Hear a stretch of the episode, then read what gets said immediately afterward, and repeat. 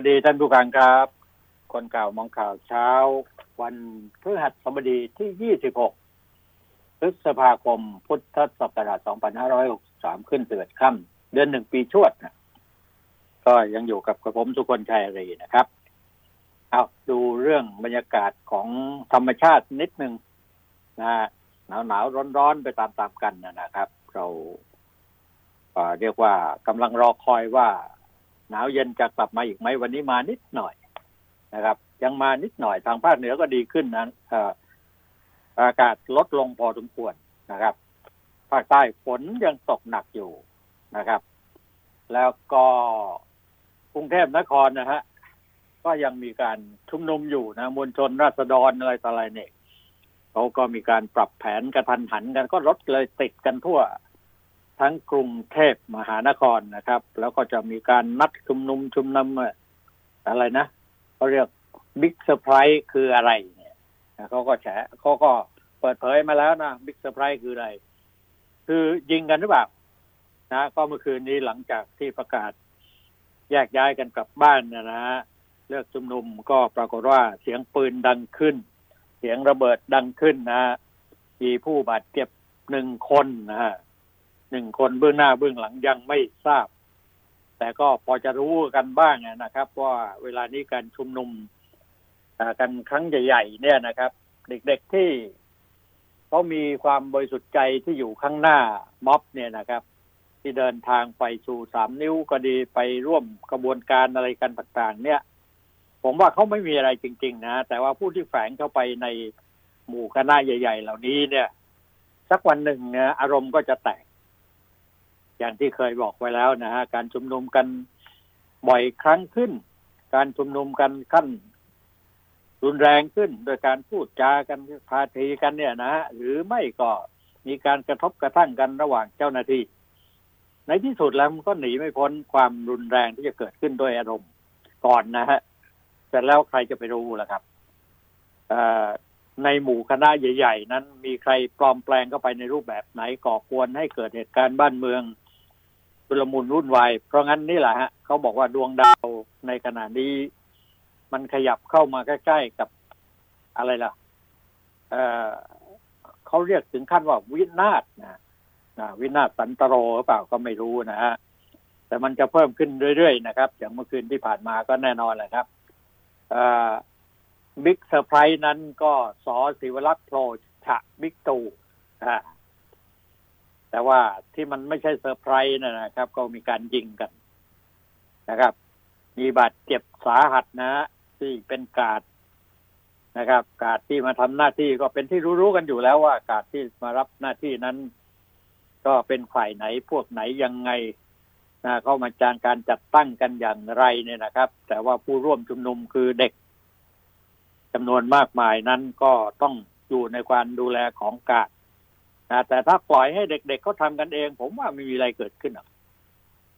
นะคงจะไม่ต้องถึงขั้นที่จะต้องใช้ความรุนแรงอะไรในการที่สลายม็อบสลายม็อบนะให้เด็กเขาแสดงอาการเขาไป แต่เมื่อมีจัดการจัดตั้งการที่มาจากกลุ่มหลายกลุ่มเนี่ยแหละครับ แล้วก็เคยผ่านการทำม็อบมาแล้วเยอะแยะนะฮะพวกนี้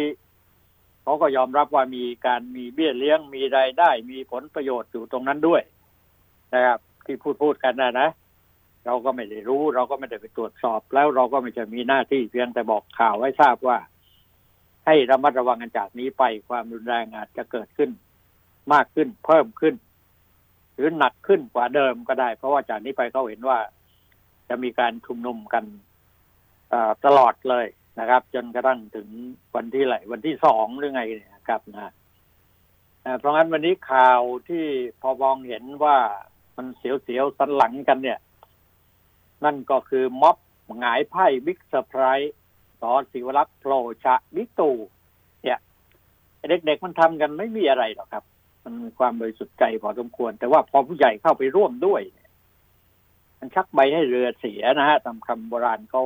ว่าอย่างนั้นนะนะ คลื่นกำลังเผชิญหน้ากันเข้ามาลมกำลังแรงนะฮะใบเรือใบก็กำลังวิ่งฉิวไปข้างหน้า แต่มีคนชักให้เรือมันพลิกหงายพลิกคว่ำได้นะฮะเนี่ยฮะครับ ก็เป็นเรื่องที่น่าห่วงนะ big surprise ม็อบราษฎร ส.ศิวรักษ์ก็โผล่ร่วมชุมนุม หน้าธนาคารไทยพาณิชย์ แล้วก็บิ๊กตู่ใช้มาไอ ฉะว่าบิ๊กตู่ใช้มามาตราร้อยสิบสองฟันม็อบ เรื่องเลวร้ายนะประกาศชุมนุมยี่สิบเจ็ดพฤศจิกายน เป็นปิ้นแจงย้ายจุดสำนักงงานทรัพย์สินรู้ทันหวังสร้างเงื่อนไขรัฐประหาร บอกว่าไม่หวั่นเจอมาตราร้อยสิบสองที่ชี้ว่าล้าหลังสร้างความเดือดร้ำนะสร้างความสูญเสียสร้างความเสื่อมเสียให้กับประเทศชาติ อะไรทำนองนี้นะฮะเขาก็พูดได้ ในม็อบชุมนุมชุมนุมกันนะเมื่อวานนี้ที่กระทรวงการต่างประเทศนะท่านนายกประยุทธ์จันโอชานะครับเปิดเผยหลังการประชุมร่วมสภาธุรกิจสหรัฐอาเซียนนะก็บอกว่าชี้แจงว่ากับสภาธุรกิจสหรัฐอาเซียน เนี่ยเพราะว่าการชุมนุมเป็นเรื่องธรรมดาของระบอบประชาธิปไตยแต่ ทุกฝ่ายต้องปฏิบัติตามกรอบกฎหมายหากฝ่าฝืนกฎหมายก็ต้องถูกดำเนินคดีทั้งหมด แล้วก็เน้นบอกว่าในโลกประชาธิปไตยผมทำให้ทุกคนเห็นด้วย เหมือนกับเราคงไม่ได้ แต่ทำอย่างไรที่จะเดินหน้าไม่ให้เกิดปัญหาอนาคต และเมื่อเช้าวันที่ 25 รถติดมหาศาลคนเดือดร้อนจำนวนเท่าไหร่ ขอให้พิจารณาเนี่ยคนก็ไม่รู้จะด่าใครนะ จะไปด่าม็อบก็ เกรงใจลูกหลานนะครับ จะไปด่าด่ารัฐบาลก็บอกว่า เอ้าเขาก็ต้องทำตามหน้าที่เขาต้องมีการป้องกันป้องกันเพราะงั้นก็รับเคราะห์รับกรรมกันไปสำหรับกระแสข่าวการบังคับใช้พระราชบัญญัติกฎอัยการศึกเพื่อควบคุมสถานการณ์นั้นพลเอกประยุทธ์ยืนยันอีกอบอกไม่มี แล้วก็ไม่มีแนวความคิดที่ประกาศกฎอัยการศึกจำไว้นะท่านผู้การครับคำว่าบอกว่าไม่มีนั่นแหละมี นะครับ เนื่องเพราะว่าสถานการณ์มันพาไปนะครับ ความรุนแรงเนี่ยมันเกิดขึ้นเราก็มองไม่เห็นว่ามันจะเกิดขึ้นเมื่อไหร่ เกิดขึ้นขนาดไหนเนี่ย มันเลวร้ายไหมนองเลือดหรือเปล่าที่ถ้ามีการจุดชนวนขึ้นครั้งแรกครั้งต่อไป มันก็จะต้องลาม ถ้าลามนิดลามหน่อยพอที่จะใช้น้ำดับได้นะครับ แต่ถ้าลามมาก ๆ เนี่ย มันดับกันด้วยการเผชิญหน้ากันโดยความใช้ความรุนแรง แน่นอนนะครับ นี่จะมาถึงเหตุการณ์ที่เราคนไทยทุกคนเป็นห่วง เป็นห่วงใครอะ เป็นห่วงชาติบ้านเมืองครับ เป็นห่วงลูกหลานของพวกเรานะครับ แล้วทำไง ก็ไม่รู้จะบอกว่าจะให้ทำอย่างไรนะครับ จะบอกว่าให้เขาหยุดชุมนุมก็ไม่ได้นะเพราะรัฐบาลทำอะไรออกมาแต่ละเรื่องนั้น ก็ยังไม่ถูกใจประชาชนไม่ถูกใจเด็กที่เขาออกมาต่อต้านต่อสู้อะไรต่าง ๆ เนี่ย แล้วจะทำยังไงให้ถูกใจ นั่นแหละสิครับ ก็ต้องด้วยกันคิดในหลายฝ่าย เพราะงั้นในเรื่องที่ผมย้ำอยู่เสมอว่า การเจรจากันเป็นเรื่องที่ดีที่สุดนะฮะนะครับ แต่ว่าไม่เมื่อไม่มีการเจรจามันก็ขึ้นต้น แล้วก็ลงท้ายกันด้วย ขึ้นต้นกันด้วยการเริ่มต้นนะลงท้ายกันด้วยความรุนแรงและในที่สุดกันก็มีการนองเลือดที่สุดที่สุดของที่สุดนั้นก็คือการ ทำรัฐประหารนะก็บอกว่าดูได้จากอะไรเขาบอกว่า ให้จับตาดูนะทางออกวิกฤตประเทศไทย ในช่วงนี้นะฮะท่านพบทบอยู่ๆก็พูดพลาดพลาดออกมานะนะครับพลเอกนรงพันธ์จิตแก้วท้ผู้จัดการทหารบกเนี่ย ที่ออกมาสยบข่าวลือเรื่องรัฐประหารเพื่อควบคุมสถานการณ์การเมืองหากเกิดเหตุการณ์ม็อบชนม็อบนี่จะทำยังไงอ่า ก็แนะนำว่าสังคมควรเปิดรับข่าว ต้องมีสติต้องมีสติเช็คตรวจสอบข่าว ก่อนอย่าเพิ่งเชื่อทันที ไอ้ตรงนั้นน่ะไม่เท่าไหร่หรอกครับท่านครับ ไอ้เช็คข่าวมันก็เช็คกันทุกวัน ไอ้ข่าวปลอมข่าวจริงก็มีบ่อยครั้ง แต่ว่าไอ้เหตุการณ์ที่อยู่บนท้องถนนหนทางเนี่ย มันไม่ใช่พวกเรา ที่จะต้องเป็นผู้แก้ไขปัญหา หรือว่าต้องมาเช็คกันจากข่าว นะครับ มันจะต้องทำกันโดยวิธีการอะไรสักอย่างหนึ่งนะบริหารจัดการของรัฐนี่แหละ จะต้องสำคัญนะนะครับ แต่เมื่อท่านออกมาอย่างนี้เนี่ย ท่านก็บอกว่าทหารไม่ใช่คู่ขัดแย้งกับม็อบ แต่สถานการณ์ตอนนี้มีคนกลุ่มหนึ่งที่สร้างความไม่สงบขึ้นนะเนี่ย ท่านก็ถอดรหัสสัญญาณเสียงเข้มๆนะการที่พบทบอยอมออกมาให้สัมภาษณ์รอบนี้รู้เลยนะว่าสถานการณ์แน่นอนแหละครับ ไม่ผิด ไม่ปกติ มันผิดปกติไปตรงไหนล่ะอย่างไรล่ะครับ ก็เทียบกันดูก็แล้วกัน หลังจากที่ท่านเงียบๆอยู่กับตอนนี้และจากนี้ไปเนี่ยครับตั้งแต่เนื่องจากว่าตั้งแต่รับตำแหน่งเนี้ยเนี่ยมีอำนาจบังคับบัญชาคุมกำลังพลเนี่ย จะเป็นที่รู้ๆอายุอาวุธยุทโธปกรณ์ก็อยู่ในกำมือของทหารน่ะ ทหารก็อยู่ในกำมือของพบทบนะครับ ก็หลีกเลี่ยง ไม่พลาดทิ้งประเด็นการเมืองตอนแรกๆแต่ตอนนี้ ก็คงจะทนไม่ได้แล้ว ก่อนหน้านี้พลเอกนรงพันธ์เคยบอกออกมาให้สัมภาษณ์นะฮะยืนยันโอกาสรัฐประหารติดลบ ปัญหาการเมืองต้องแก้ด้วยการเมืองก็ถูกต้อง แต่การเมืองแก้ได้ไหมแก้ในสภาเนี่ย เด็กมันไม่เอาด้วย เพราะว่าการเมืองมาจากความไม่ถูกต้องที่เขาอ้างว่าจะเป็นอย่างนั้น ถูกต้องหรือไม่ถูกต้องก็ไม่รู้ แต่ว่าเป็นข้อขัดแย้ง ในเรื่องทางการเมืองที่ทางการเมืองจะจะต้องเข้ามาแก้ไขปัญหานี้ แต่แก้ไม่ได้สักทาง ถ้าพูดถึงเรื่องการเมืองนะครับ แต่เมื่อสถานการณ์เปลี่ยนไปเนี่ยแผนของฝ่ายความมั่นคงก็คงจะต้องเข้ามาเกี่ยวข้องอยู่ดีแหละครับ เพื่อรักษาความมั่นคงภายในราชอาณาจักรเนี่ย ก็แน่นอนเป็นหน้าที่ของใครอะหนีไม่พ้นทหารเนี่ยหนีไม่พ้นพบทบนะครับ เพราะว่าถ้ามองในแง่ประวัติศาสตร์นับตั้งแต่เปลี่ยนแปลงการปกครองมา 2575 ท่านผู้กังครับ ลอดช่วง 88 ปีเนี่ย เส้นทางประชาธิปไตยของไทยเนี่ยไม่เคยโรยไปด้วยดอกกุหลาบ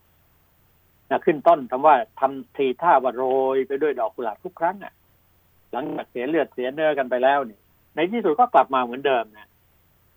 พอขัดแย้งกันขึ้นมาในบ้านเมืองรุนแรงขึ้นมีผู้มีอำนาจที่คุมกำลังทหาร ก็จะเลือกแก้ปัญหาอยู่สองวิธีด้วยการรัฐประหาร หรือว่าประกาศกฎอัยการศึก ซึ่งท่านบอกว่าไม่ได้นะอย่าไปพูดอย่างนั้น รัฐประหารกฎอัยการศึกยังไม่นายกก็บอกยังไม่มี นะไอ้คำว่ารัฐประหารเนี่ยเป็นการใช้กำลังยึดอำนาจฉีกรัฐธรรมนูญหากชนะก็เป็นรัฐาธิปัตย์แต่ถ้าหากแพ้เป็นกบฏถึงประหารชีวิตเนี่ยส่วนประกาศกฎอัยการศึกเป็นการใช้อำนาจตามกฎหมายพิเศษ ตามพรบกฎอัยการศึก พุทธศักราช 2557 มีทั้งหมด 17 มาตรา การประกาศกฎอัยการศึกครั้งล่าสุดเกิดขึ้นเมื่อวันที่ 20 พฤษภาคม 2557 โดยพลเอกประยุทธ์จันโอชา ก็นั่นประกาศเพราะอะไรถามพลเอกประยุทธ์ดูสิฮะนะตอนนั้นน่ะ เป็นที่รู้ๆว่าตัดสินใจประกาศกฎอัยการศึกทั่วประเทศเนี่ย โดยยกเหตุผลสี่ข้อด้วยกัน จะถูกนำมาใช้ไหมสี่ข้อด้วยกันคือหนึ่งเกิดเหตุประท้วงหลายพื้นที่ทั้งในกรุงเทพและต่างจังหวัด สองมีกลุ่มผู้ไม่หวังดี สร้างสถานการณ์ความรุนแรงสามประชาชนผู้บริสุทธิ์บาดเจ็บเสียชีวิตสี่สถานการณ์มีแนวโน้มเกิดเหตุการณ์จลาจลมันเริ่มแล้วไหมล่ะ มันจะมีการเริ่มต้นกันตรงนี้ไหมจากเหตุการณ์ประท้วงหลายพื้นที่ก็เริ่มแล้ว ทั้งในกรุงเทพต่างจังหวัดนะกับผู้มีผู้ไม่หวังดีสร้างสถานการณ์ก็เริ่มสร้างแล้วเห็นเห็นได้ชัดเมื่อคืนที่ผ่านมาตอนสามทุ่มกว่านะแล้วประชาชนผู้บริสุทธิ์บาดเจ็บเนี่ยนะตอนนี้ยังนะ เด็กๆที่ผู้ที่น่าสงสารมากๆ เนี่ยครับเขาไม่ได้มีอาวุธติดไม้ติดมืออะไรไปเลยแต่ถ้ามีอะไรเกิดขึ้นก็แน่นอนนะครับ แค่เหยียบกันก็ตายแล้วนะเนี่ย ถ้ามีเหตุการณ์อย่างที่ว่ามีแนวโน้มที่เกิดเหตุการณ์จลาจลขึ้นมาอะไรล่ะ ไอ้หน้าประวัติศาสตร์การเมืองไทยเนี่ย เดินมาถึงจุดเปลี่ยนครั้งสำคัญทางออกของวิกฤตครั้งนี้ มันหนีพ้นไหมล่ะ รัฐประหารหนีพ้นไหมล่ะการประกาศกฎอัยการศึก เออ ก็ต้อง คนที่ออกมาให้ข้อมูลกับประชาชนนั้นน่ะหมายต้องต้องต้องเปลี่ยนความรู้สึก เก่าๆออกไปซะบ้างเอาความรู้สึกที่เป็นจริงในปัจจุบันออกมาพูดกันชัดๆนะบอกโอ้แล้วจะให้พวกผมทำอย่างไร ถ้าเกิดการนองเลือด เกิดตีกันเกิดปาระเบิดใส่กัน มันเกิดจากฝ่ายข้าราชการหรือว่าทหารหรือว่าตำรวจเป็นคนคว้างระเบิดใส่ไหมล่ะ อะไรอย่างเงี้ยนะ แล้วถ้าเราไปปราบทั้งสองฝ่ายมันจะเอาอยู่หรือเปล่าแล้ว เพราะพวกนี้เขาเขาก็ไม่ธรรมดาอ้าวนี่ผมพูดแทนนะนะก็ไม่ธรรมดานะครับ การแย่งชิงผลประโยชน์ทางการเมืองเนี่ย ของประเทศไทยเนี่ย มันเชื่อมโยงต่อกันมาเนี่ย แล้วในที่สุดก็เป็นที่รู้ๆกันอยู่นะการความเชื่อมโยงไม่ใช่ระหว่างที่สิ่งที่บางสิ่งบางประการที่บรรดาเด็กเขาออกมาเรียกเรียกร้องกันสักเท่าไหร่หรอกครับ แต่มันเป็นการเชื่อมโยงกับผลประโยชน์มากมายมหาศาลของกลุ่มทุนใหญ่นะเพียงสองกลุ่มเท่านั้นแหละ คุณผู้ฟัง ทุกวันนี้อะมันก็จะสร้างเหตุการณ์อะไรเกิดขึ้นได้เพราะเงินเยอะครับ แล้วถ้าใครได้อำนาจของรัฐเหล่านั้นมาปกครองมาบริหารประเทศชาติ ทุกสิ่งทุกอย่างเนี่ย มันก็จะกลายเป็นผลประโยชน์มากมายมหาศาลที่จะได้กับพวกเขา มันลงทุนแล้วมันคุ้ม คุณสังเกตดูไหมล่ะนะงบประมาณต่างๆ ที่ทุ่มเทลงไปในเรื่องการต่างๆ เนี่ย ร้อยล้านพันล้านน่ะ มันไปตกอยู่ในมือใคร นะใครเป็นผู้อนุมัติอนุมัติให้ใคร แต่ว่าผลประโยชน์ที่ราษฎรหรือประชาชนกำลังรอความช่วยเหลือกันอยู่ทุกวันนี้เนี่ย มันเบาบางเต็มทีนะพูดอะไรออกมาหรือว่าจะช่วยเหลืออะไรยื่นมืออะไรออกมาเนี่ยมันรู้สึกว่ามันชักช้านะ มันไม่ได้เรื่องนะนะอะไรต่าง ๆ เนี่ย โดยเฉพาะเรื่องของเศรษฐกิจก็ไม่มีใครคิด ออก ว่าจะทำอย่างไรที่จะให้ประชาชนเนี่ย ได้อยู่ดีกินดีกันอย่างถาวร จะทำอย่างไรให้ประชาชนเลิก มั่วสุมกับอบายมุขทุกอย่างที่เกิดขึ้น จากจากอะไรล่ะ จากก็จากอำนาจรัฐนี่แหละครับนะไม่ได้เอาจริงเอาจังนะ กับสิ่งต่างๆที่มันกระทำกระการเกิดขึ้นมาโดยผิดกฎหมายอะ ยอะแยะไปหมดเนี่ย เออเอานี่ก็พูดให้ฟังนะครับ วันนี้ข่าวบิ๊กตำรวจฟันบ่อน เบี้ยเลี้ยงโควิดนี่ผิดๆทั้งนั้นอะ ปรากฏว่าได้ดิกได้ดีขึ้นเป็นรองพุ่มกับโผทับศรีกกีเป็นตามคาดหมาย เด็กสายนายล้วนได้เก้าอี้ดี ดีดีว่างั้นเถอะนะอ่านี่นะครับ ก็เห็นเห็นกันอยู่ว่า เนี่ย ไอ้ที่ไม่ดีเนี่ยมันไปตกอยู่กับไอ้ประชาชนนะที่ดีทั้งหลายไปอยู่กับผลประโยชน์ ของพวกที่อยู่กับกลุ่มผู้มีอำนาจทั้งหลายอำนาจรัฐก็ดีอำนาจเถื่อนก็ดีอะไรต่างๆแก้ไม่ได้มันทำไม่ได้ ไม่ต้องคิดอะไรมากยกตัวอย่างให้ฟังว่าแค่ แก้หวยไม่ให้ขายเกินราคานี่ยังทำได้ไม่ได้แล้วจะไปแก้อะไร จะไปแก้ปัญหาอะไรเด็กนี่ไปบางครั้งนี่ไปเรียกร้องในบางสิ่งบางประการไปตาม ไปตามที่ได้จับตั้งกันขึ้นมาของมวลชน ที่ต้องการที่จะพูดให้มันเข้าประเด็นของพวกเขาเนี่ย พวกการเมืองนะว่างั้นเถอะนะฮะแต่ว่าถ้าจะถามกันตรงๆเนี่ยบอกว่าสิ่งที่อยากได้ที่สุดนั่นก็คืออะไรอยากให้ประเทศชาติของเราเดินไปข้างหน้าด้วยความสงบเรียบร้อย ประชาชนอยู่เย็นเป็นสุขนะฮะ นักเรียนนักศึกษาก็มีโอกาสที่จะเจริญก้าวหน้าหลังจากจบการศึกษาแล้วเนี่ยแล้วพ่อแม่ของเขาจะได้อยู่ดีกินดีทำมากินกันดีขึ้นนะอะไรอย่างนี้นะครับ ไม่ใช่ว่าเอางบประมาณของประชาชนมานั่งแจกมานั่งจ่ายจ่ายกันไม่อั้นอย่างนี้แล้วก็เราก็ไม่มีหนทางอย่างหนึ่งอย่างใดที่จะแก้ไขปัญหา ให้เกิดความยั่งยืนกับชีวิตใหม่ ๆ ที่เกิดขึ้นเด็กมันก็คิดมากนะฮะ เอ๊แล้วต่อไปนี่ฉันจะอยู่ได้ยังไง เพราะงั้นฉันมาเริ่มปฏิวัติ รัฐประหารรัฐบาลกันเลยดีไหมนี่นะครับ ผลประโยชน์ทั้งนั้นนี่ประมูลใหม่รถไฟฟ้าสีเขียว อะไรก็ มันผลประโยชน์ไหมล่ะนะครับ เอาเป็นว่าวันนี้ข่าวสำคัญสำคัญก็ม็อบหายไพ่ big surprise ก็คือเอาส.ศิวรักษ์มาด่านายกอะไม่ได้อะไรเกิดขึ้นมากมายนะฮะส่วนที่จะ ความหวังตอนนี้เราก็เป็นห่วงนะครับว่าโควิด -19 นี่มันจะลามเป็นยังไงแค่ไหนไทยทำสำเร็จ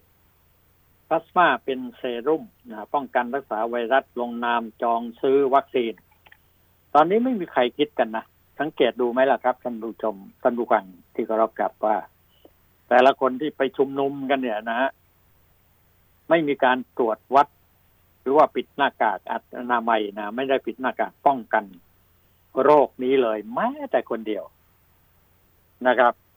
ที่มันเข้มงวดกวดขันก็คือคนที่เดินเข้าห้างเข้าห้างอะไรต่าง ๆ เนี่ย แต่สังเกตดูสิฮะทุกคนทุกฝ่ายเนี่ยนะครับ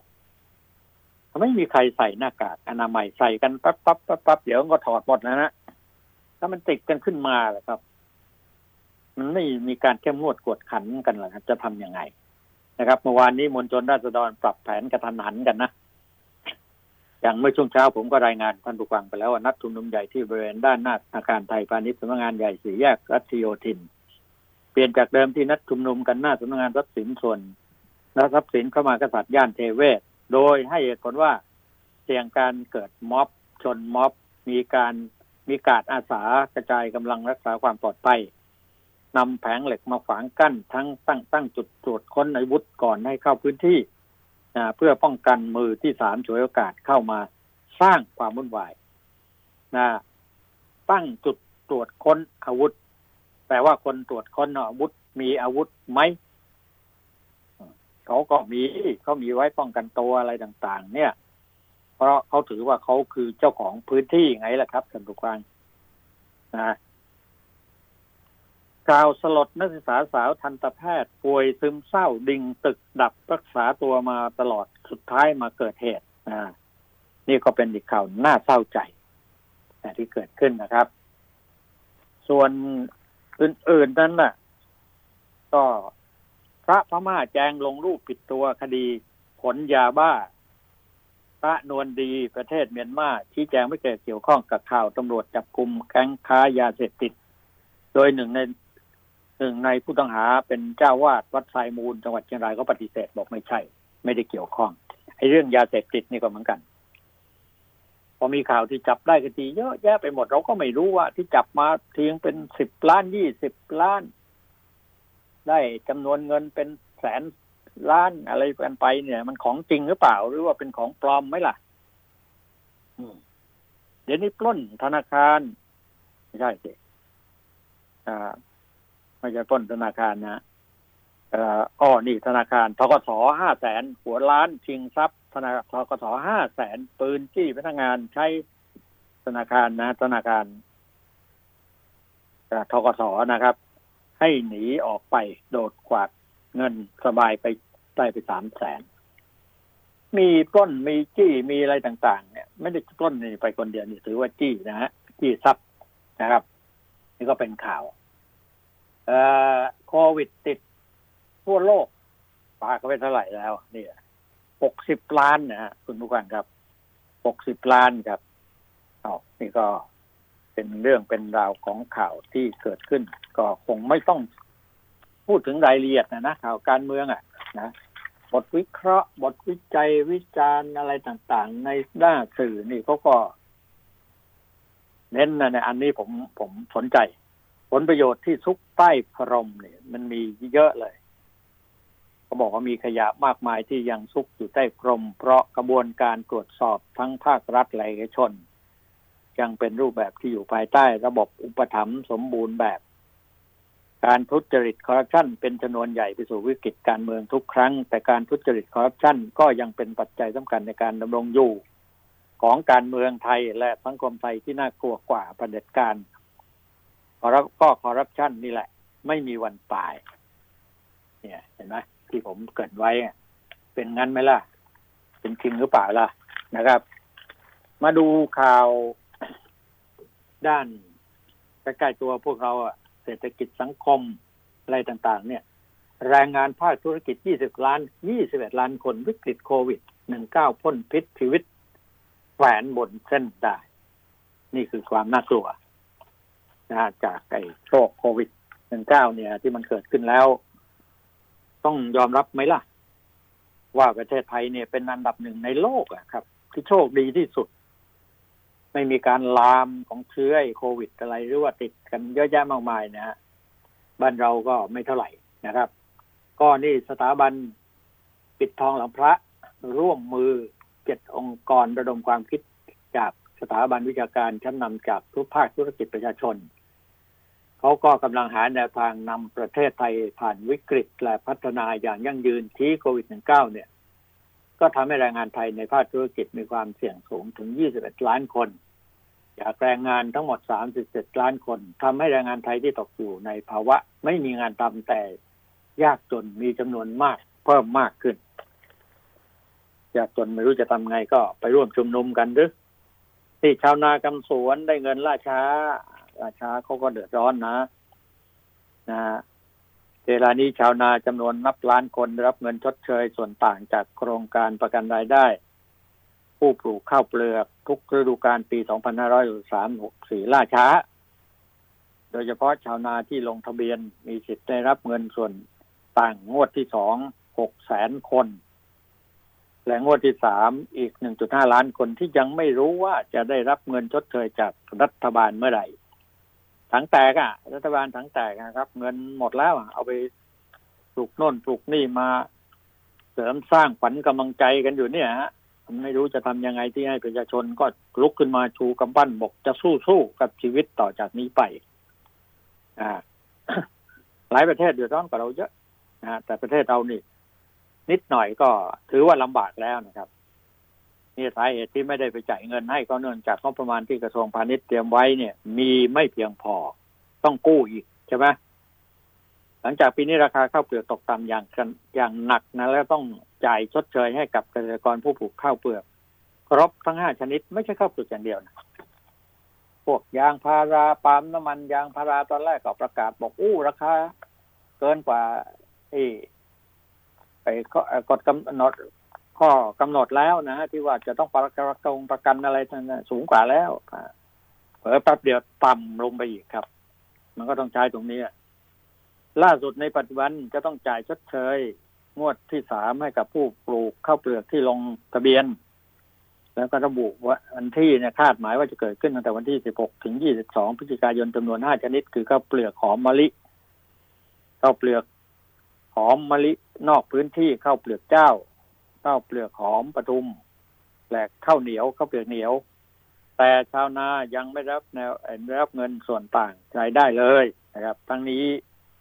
บอกว่าจะต้องรอให้กระทรวงพาณิชย์เสนอครมพิจารณา อนุมัติเงินงบก้อนใหญ่ก่อน ถึงจะได้รับเงินจะก็ไม่ทำกัน ไม่เตรียมการกัน เนี่ยข่าวการก็ยังเป็นอย่างเนี้ยอย่างเช้าชามเย็นข่านะครับอันนี้ก็เป็นข่าวที่น่าห่วงชาวไร่ชาวนาเหมือนกันนะครับ ส่วนที่ดังที่สุดแล้วก็ดีที่สุดนั้นก็คือคลังขานรับลุยโครงการคนละครึ่งเฟสสองเริ่มทันทีตั้งแต่หนึ่งมกราคมหกสี่เราก็เอางบประมาณเนี่ยนะครับ มาแจกให้ประชาชน ไปสมมติสักห้าสิบบาทเนี่ย ประชาชนก็ควักกระเป๋ายี่ห้าบาทยี่ห้ายี่ห้าบาท ก็เหมือนกับซื้อราคาสินค้าถูกครึ่งว่างั้นเถอะนะครับ แต่มันยั่งยืนไหมแล้วเงินจำนวนนั้นเงินของใครก็เงินของประชาชน ตรงนี้แหละครับ มันก็วนไปเวียนมาแล้ว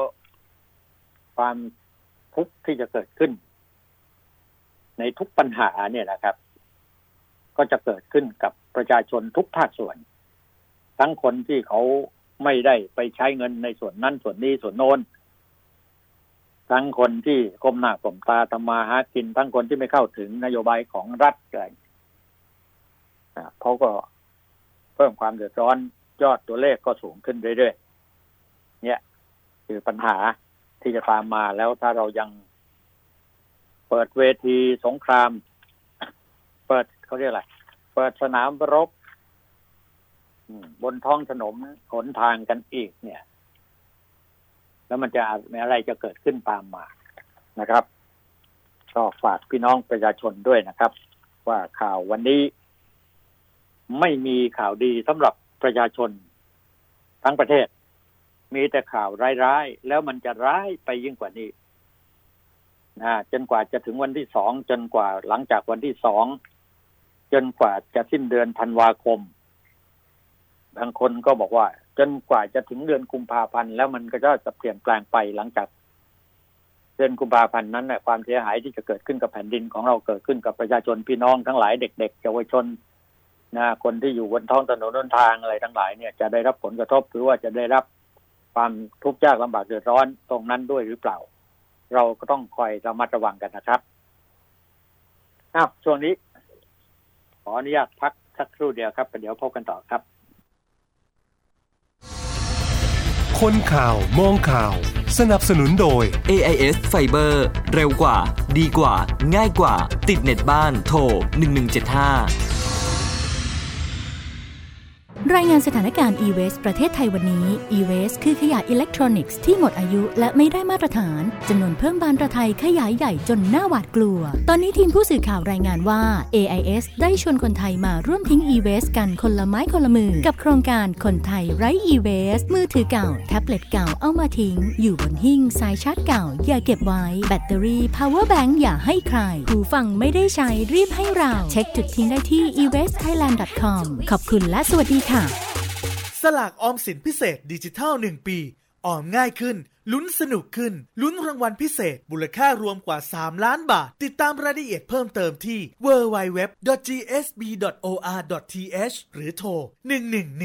1115 AIS 5G คลื่นมากสุด ครอบคลุมสุดดีที่สุด ครับผมคุณก้องครับ ครับ สวัสดีครับอาจารย์ครับ ผมก้องสุริยันครับ สวัสดีท่านผู้ฟังครับผม เมื่อวานบอกว่าจะคุยอะไรต่อกันไหมเดี๋ยวผมขึ้นต้นในนิดไหมไอ้ครับได้ครับไอ้อะไร big surprise เนี่ยเขาเซอร์ไพรส์แล้วนะครับอ่าคือมีระเบิดระเบิดจริงหรือเปล่าไม่รู้ระเบิดปิงปองหรือว่าระเบิดที่เขาใช้กันโดยทั่วไปที่ไม่รุนแรงสักปิงเท่าไหปร่องหรือเปล่าครับ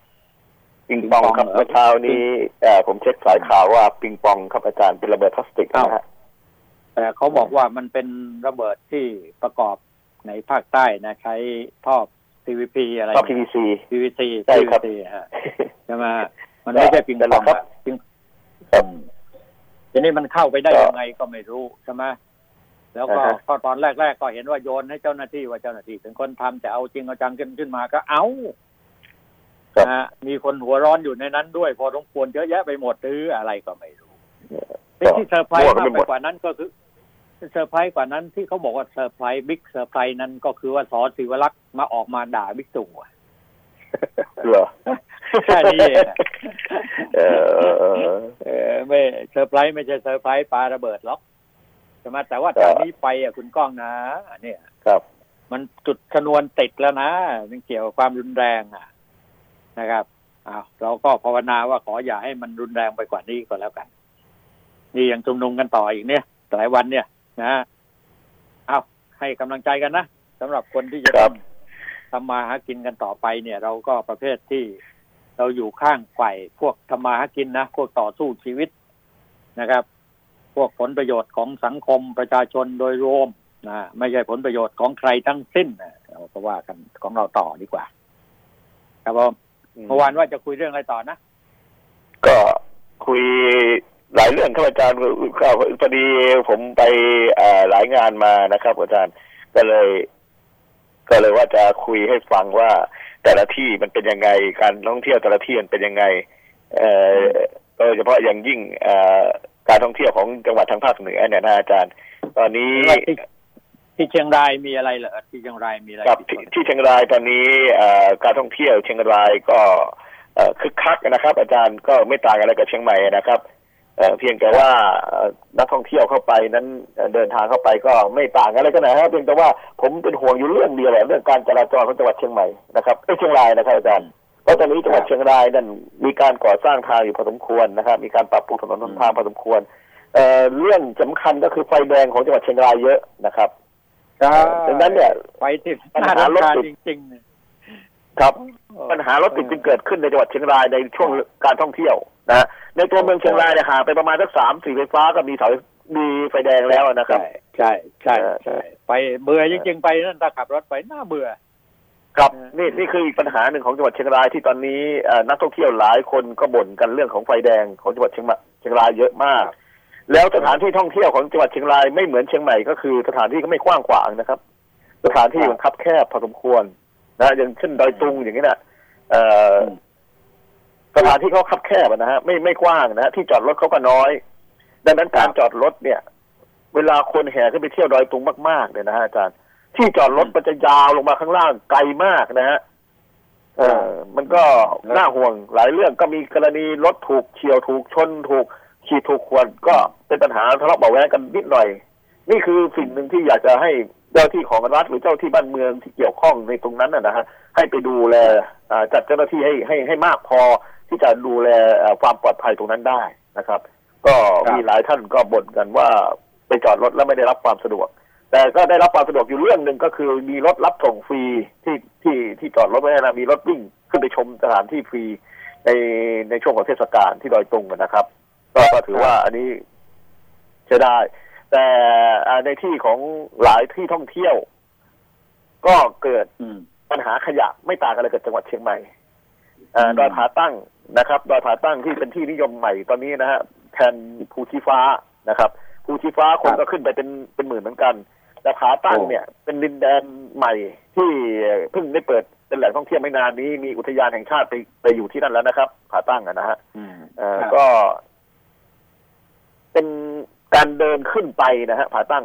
เดินต่างๆ แต่ละเดินเนี่ยมันห่างกันเป็นกิโลเหมือนกันนะครับ การเดินขึ้นเขาอืมครับ เอ่อแล้วก็อากาศเย็นมาก ถ้าเทียบไปแล้ว ผมว่าเย็นไม่ต่างกันเลยกับดอยอินทนนท์เลยอืมกลางคืนผมไปนอนมาเนี่ย ติดลบนะฮะอาจารย์ลบหนึ่งองศาครับกลางวันกลางวันนี่จะอยู่ที่ประมาณ เอ่อ ไม่เกินสิบอะไม่เกินสิบองศา ที่ดอยผาแต่ว่าตั้งหมถ้าอกถ้าพูดถึง นักท่องเที่ยวที่เดินขึ้นไปมันได้บรรยากาศนะใช่ครับแต่ว่าแต่มันเสียบรรยากาศอยู่นิดนึงอะอาจารย์อืมมันได้บรรยากาศถ้าคนเดินขึ้นไปแต่คนเป็นโรคหัวใจไม่ไม่ไม่สนับสนุนให้ไปนะครับ เพราะว่ามันชันมากแล้วก็ต้องใช้กำลังพอสมควร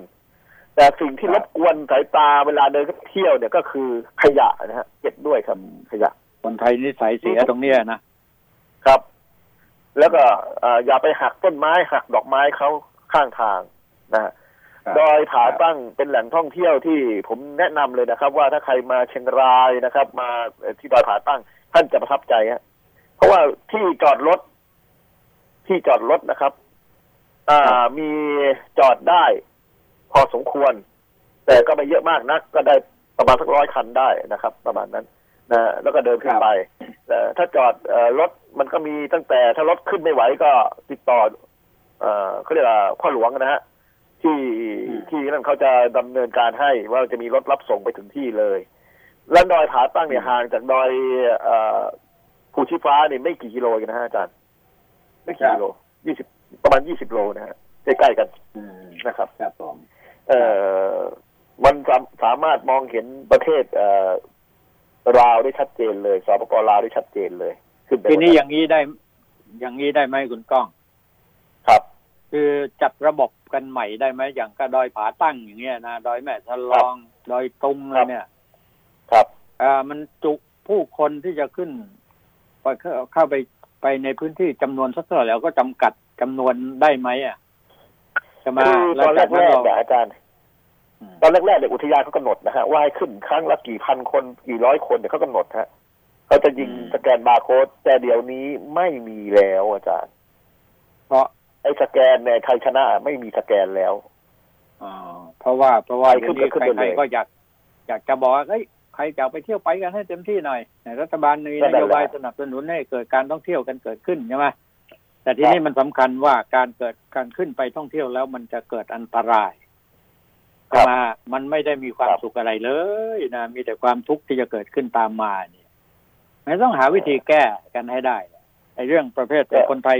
นิสัยเสียเนี่ย มันแก้ยาก มันแก้ยากต้องใช้กฎหมายอะบังคับใช้กัน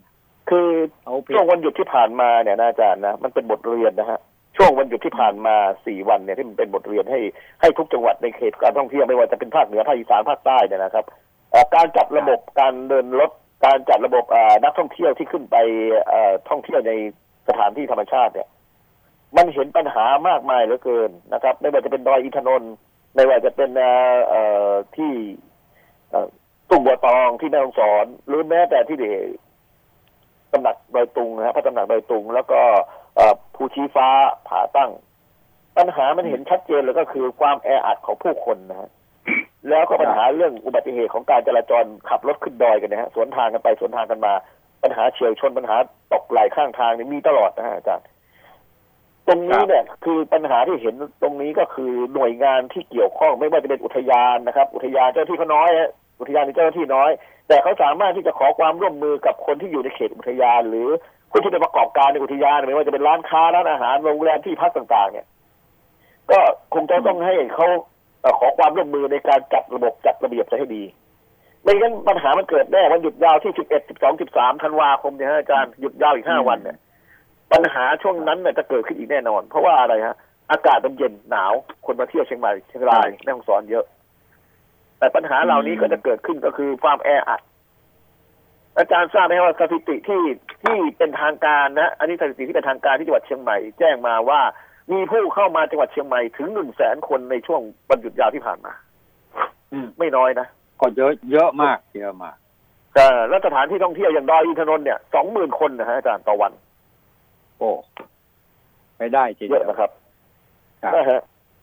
อืมเอ่อเอ่อแค่ที่เอ่อดอนแม่อุคอฮะ ก็ไม่ต่ำกว่าหมื่นห้าพันคนต่อวัน อย่างนี้อย่างนี้ได้ อย่างนี้ได้ไหมอะคุณก้องครับ ครับ นักท่องเที่ยวที่เข้าไปในพื้นที่อย่างภาคเหนือเนี่ยเยอะที่สุดนะในหลายพื้นที่เนี่ยครับมาบูรณาการกันไหมอะคือโดยเฉพาะอย่างยิ่งคนในพื้นที่น่ะ เป็นตัวหลัก เพราะคนไปเที่ยวที่นั่นรายได้ก็เพิ่มขึ้นจะมากำนันผู้ใหญ่บ้านอบตอบจนะเอ่ออะไรอะกรมทางกรมอุทยานกรมป่าไม้นะมีส่วนได้เสียทั้งนั้นแหละนะมาบูรณาการร่วมกันใช่ไหมล่ะ ครับ ในช่วงของการฉุกระหุกอย่างนี้นะผมว่าเนี่ยราชการเราในต่างคนต่างทำเพราะว่ากฎหมายมันเปิดโอกาสให้ไอ้ความรับผิดชอบเกิดขึ้นกับส่วนหนึ่งส่วนใดเท่านั้นนะนะใช่ไหม มันมันยากตรงนี้หน่อย แต่ว่าผมสำคัญที่สุดผมมองคืออย่างนี้นิสัยอะผมมองอย่างเงี้ยเมื่อวานนี้ก็ได้ออกรายการวิทยุของได้จัดรายการวิทยุในพื้นที่นะก็เลยบอกไปว่าเอ่อปัญหาตอนเนี้ยที่มันเกิดการท่องเที่ยวที่มันทะลักเข้ามาตอนเนี้ยนะฮะอาจารย์เอ่อคนที่มีบทบาทที่สุดเลยตอนเนี้ยก็คืออพปรหรือเจ้าหน้าที่รักษาความปลอดภัยของหมู่บ้านอพปรนะไม่ว่าจะเป็นของมอบตอบตที่กำลังจะเลือกตั้งอบจอืมแล้วก็ของอำเภอแต่ละอำเภอ ผมว่าน่าจะลงไปเตรียมการต้อนรับได้แล้วเตรียมต้อนรับนักท่องเที่ยวที่จะมาในช่วงวันหยุดยาวข้างหน้าเนี้ยอยู่ไม่กี่วันเองฮะสิบกว่าวันนี่เองนะฮะอาจารย์ใช่ใช่เป็นเราเตเอารียมบการทกันเรียนแหละที่ผ่านมา เราเอาบทเรียนที่ผ่านมาเมื่อเมื่อวันหยุดยาวที่ผ่านมาเนี่ยมาถอดบทเรียนเราจะเห็นเลยว่าปัญหามันเกิดจากอะไรบ้างหนึ่งการประชาสัมพันธ์ให้นักท่องเที่ยว ว่าขึ้นไปแล้วปฏิพฤติปฏิบัติตัวอย่างไรสองปัญหาเรื่องการ มีความรับผิดชอบของนักท่องเที่ยว เช่นขึ้นไปแล้วอย่าเอาขยะไปทิ้ง เออ ไปทิ้งขยะไว้บนนั้นบ้างไปหักต้นไม้บนนั้นคืออย่าไปทำลายเอ่อเขาเรียกว่าภูมิทัศน์ที่สวยงามอยู่แล้วครับการขีดเขียนอย่างผาตั้งเนี่ย โขดหินเยอะมากเอ่อการครับขีดเขียนการทำสัญลักษณ์อะไรต่างๆ อย่าทำเลยนะครับเนี่ยเนี่ยนี่นี่คือหน้าที่ของอพปรหน้าที่ของชุมชนที่จะต้องเข้าไปช่วยกันดูแล เพราะลำพังเจ้าหน้าที่ของเอ่ออุทยานจะไม่พอหรอกครับอาจารย์ไม่พอแน่ๆฮะไม่พออืมแน่นอนอยู่แล้วก็ก็นั่นแหละ ก็ทีนี้มันสำคัญอยู่ตรงนี้ไงไอ้พวกครับเนี้ยคือถ้าเราไม่เอากฎหมายไปบังคับใช้เลย มันไม่ค่อยกลัวกันสักเท่าไหร่ขนาดที่ว่าขับรถเร็วมีใบสั่งตามมาเนี่ยยังเฉยๆกันอะใช่ไหมเพราะงั้นคนพวกนี้จะต้องเอาให้มันเจ็บอะครับว่าให้มันให้ให้มันรู้สึกรู้สากันบ้างว่าพฤติกรรมของพวกคุณนั้นมันเลวร้ายนะครับนะ ขึ้นไปเที่ยวยังไม่พอ แล้วก็ไปทำลายการท่องเที่ยวเขาอีก พื้นที่เขาอีกครับอะไรเนี่ยน่าที่สำคัญเนี่ยผมเห็นด้วยนะพปรเนี่ย เป็นจุดสำคัญหลักสำคัญกำนันผู้ใหญ่บ้านเนี่ยอบตอบจอะไรทั้งต้องออกมาแหละครับพื้นที่ของพวกเขาผลอะประโยชน์เขาผลประโยชน์เขาทั้งนั้นนะฮะอาจารย์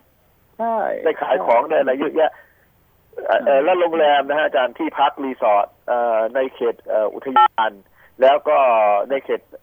สถานที่ท่องเที่ยวนะ ไม่ว่าจะเป็นม่อนแจ่มหรือดอยต่างๆเนี่ยผาตั้งกะดีหรือภูชีฟ้าก็ดี ถูกจองเต็มไปจนถึงเอ่อสิ้นปีแล้วครับอาจารย์ โอ้โหอ่าเต็มไปถึงสิ้นปีแล้วครับอืมดังนั้นอ่าเอ่อการท่องเที่ยวจังหวัดเชียงใหม่จังหวัดภาคเหนือฟื้นแล้วครับถ้าดูถ้าดูอย่างนี้นะถึงจะไม่ได้เต็มราคา แต่ก็ถือว่าฟื้นแล้วครับ อาจารย์ทิศทางก็ที่ดีก็แล้วก็จองเต็ม ก็ถือว่าเนี่ยประเทศไทยพูดกันจริงๆนะเราไทยเที่ยวไทยเนี่ยมันก็พออยู่ได้นะคจะรับมาอยู่ได้เลยครับ สินครับสินค้าสินค้าอะไรที่นำมาขายของข้างทางก็ขายดิบขายดีนะขายได้ โดยโดยเฉพาะต้องมีตอนตอนนี้มีบัตรไอ้คนละครึ่งเนี่ย โอ้ขายเทน้ำเทท่ากันเลย มันก็หาจังหวะเนี่ยนะฮะผมว่าช่วยกันดู แล้วอีกธุรกิจหนึ่งอาจารย์นะที่ฟื้นตัวขึ้นมานะก็คือธุรกิจรถเช่า ก็ถูกจองเต็มไปถึงสิ้นปีแล้วเหมือนกันเออ เอาสิแต่อ่าธุรกิจพวกร้านผับเทคร้านอาหารก็ยังมีปัญหาอยู่ยังยังเปิดได้ไม่เต็มที่เพราะคนไม่ชิไม่อยู่ในเมืองฮะก็เช่ารถเที่ยวออกนอกเมืองอืมนี่ก็ไอ้คือผับไอ้เทคเนี่ยสิ่งไอ้ที่ผับไอ้เทคเนี่ยก็ก็เป็นส่วนประกอบหนึ่งนะนะครับมาทีนี้คนจะไปสุขสำราญบานประไทยกันในในลักษณะ